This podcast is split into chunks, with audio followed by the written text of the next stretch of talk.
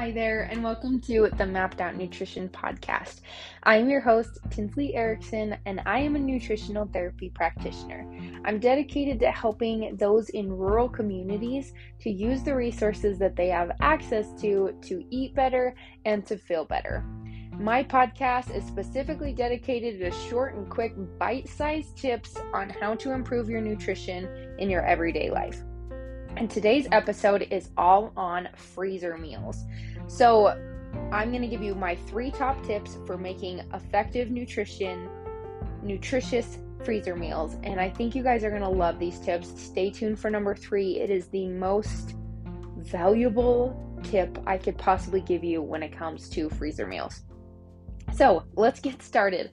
Number one, when you're batching, just pick one protein.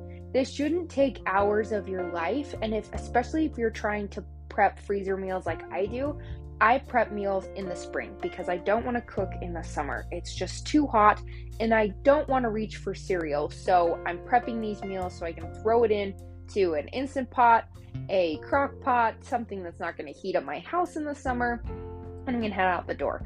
I'm not necessarily taking a whole Saturday to batch all these meals. I take maybe an hour here and there to prep these meals. So, in that case, you wanna just start with one protein.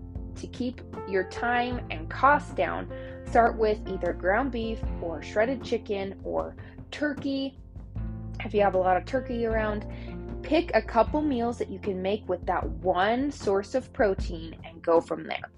If you're short on ideas and you need some improvement in what to prep for freezer meals, you can check out my Etsy. I do have a freezer meal plan that has three meals a day plus snacks for seven days a week. You can prep all of that in three hours, and it will help you to fill up your freezer with effective, nutritious snacks for the summer, as well as lots of breakfasts and dinners, especially if you have kiddos at home. Now, my second tip is when you're prepping these meals, if you have access to fresh garden fruits and vegetables, this is great. If you put those into your freezer meals, if you are just going to the local grocery store and grabbing your produce to put in these freezer meals, opt for the frozen produce. Opt for frozen vegetables, opt opt for frozen fruit because they have been packaged to be frozen and they're gonna keep their same consistency and texture when you reheat them. Fresh produce a lot of times doesn't keep its consistency very well. And so, as far as nutrition value goes, frozen versus fresh produce at the store, there isn't much difference. Now, between fresh produce that you can get from your garden or like a local community garden or a farmer's market, that's a completely different story. If it's grown in your area, absolutely grab it, put it into your freezer meals. But if it's just choosing between produce that you buy at the store, get the frozen stuff. You're going to be able to get a lot more for less money and where it's frozen, it's gonna keep frozen and it's gonna keep its texture and be able to reheat better without losing any fiber or that consistency that you're looking for with fruits and veggies. Now, my third and final tip is probably the biggest game changer when it comes to freezer meals. Now, I've seen, I've done this for quite a few years now, and I have done the Pinterest thing where you prep all these meals, you lay them flat, and then they stack so nicely in your freezer. And that's great, except for they don't fit into the containers or the cooking appliances that I want. So, my biggest tip for you is when you are prepping these, freeze your freezer meal bags. So you're going to put these meals in a Ziploc bag. Put that bag into a container that's the same shape as whatever you're going to cook it in. So, for instance, I use my instant pot almost every day of my life, which means that all of my freezer meals, or at least most of them, are frozen in a round Ziploc container. So I have my Ziploc bag and then I put it in a Tupperware that's round. The reason I do this is because if it's already round and if it's smaller than the shape of my instant pot. When I pull it out of the freezer, when it's 105 degrees in August, I literally can take it out of the bag, I put it in my instant pot before work, I set it to slow cook, and it's done. That's all I have to do. If you have these bags that are laying flat in your freezer, you can't do that. At least not effectively. Nothing that's a square is going to fit in your instant pot very well. The same thing works in a crock pot. So, if it's not the same shape, it's not going to be as functional and you probably won't use it.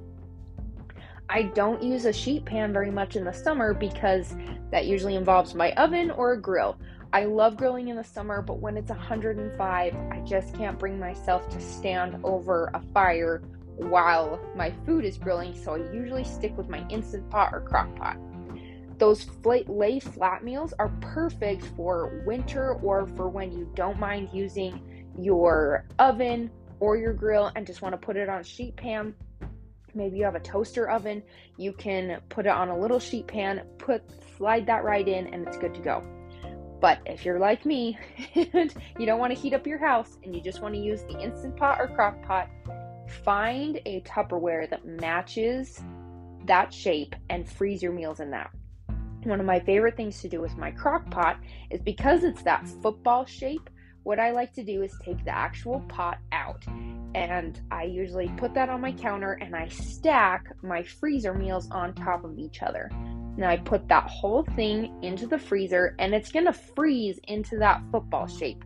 Once those meals are frozen, I take them out, I just put them in my freezer, I put the pot back where it goes, and then I have these meals that are ready to go within my freezer. I can look at my freezer and say, okay, that's a football shape. I feel like doing a crock pot dinner tonight, setting it on slow cook, we'll grab that or I need something fast, I need something that I can put on high pressure in my instant pot, I'm going to grab the circle one.